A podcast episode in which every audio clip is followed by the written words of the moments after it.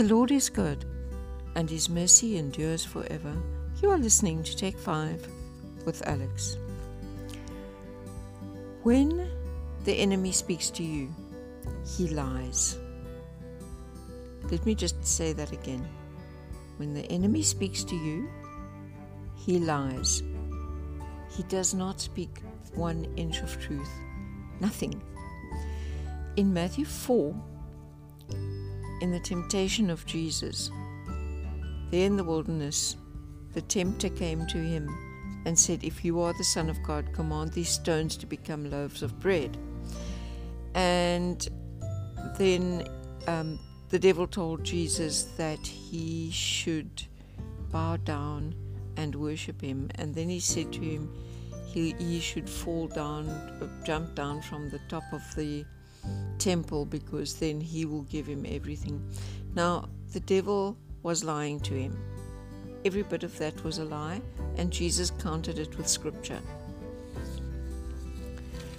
In John 8, verse 44, Jesus said, and he was speaking to the Pharisees, and he said, You are of your father the devil, and your will is to do your father's desires.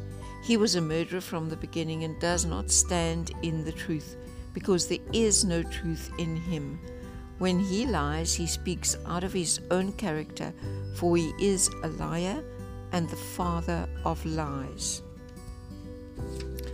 And John 10, verse 10 says, The thief comes only to steal and kill and destroy. Okay, so now we've established that the devil is a liar. And then the rest of John 10 10 says, Jesus says, I came that they may have life and have it abundantly. And Jesus also says, I am the way, the truth, and the life. And in John 10, verse 9, he says, I am the door. If anyone enters by me, he will be saved and will go in and out and find pasture. The devil is a liar. Jesus stands for the truth. When you are feeling down, when you are feeling low, when you are feeling bad, when terrible things happen, remember that. Remember that the devil is going to attack you at your weakest point. He knows what your weak points are. If your weak point is finance, he will attack you there. If your weak point is health, he will attack you there. If it's your family, he will attack you there. The devil attacks you wherever he can find a, a foothold. It also says in the Bible, don't allow him a foothold.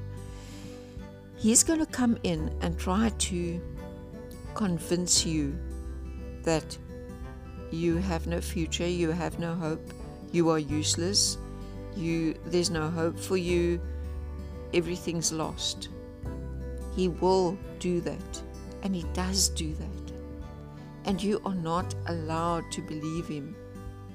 You are not allowed to believe one single word he tells you because he is a liar.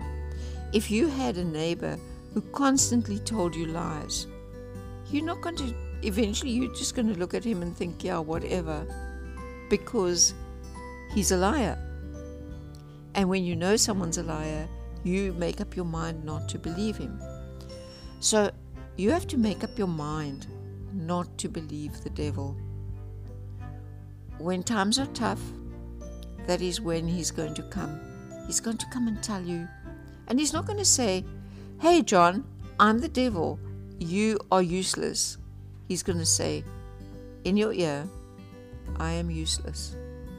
I will never amount to anything. What they said was true. I really am useless. Don't believe him. Don't believe one single word because Jesus is the way, the truth, and the life. And Jesus comes to give life abundantly. And the only the only counter you can have to that is scripture. Go and find yourself scriptures which are upbuilding and which are uplifting. Memorize them, write them out on little cards, Paste them up on your mirrors and your fridge. Put them where you can see them and recite them in your mind so that you will always have a counter when the devil comes and lies to you. Have a lovely day.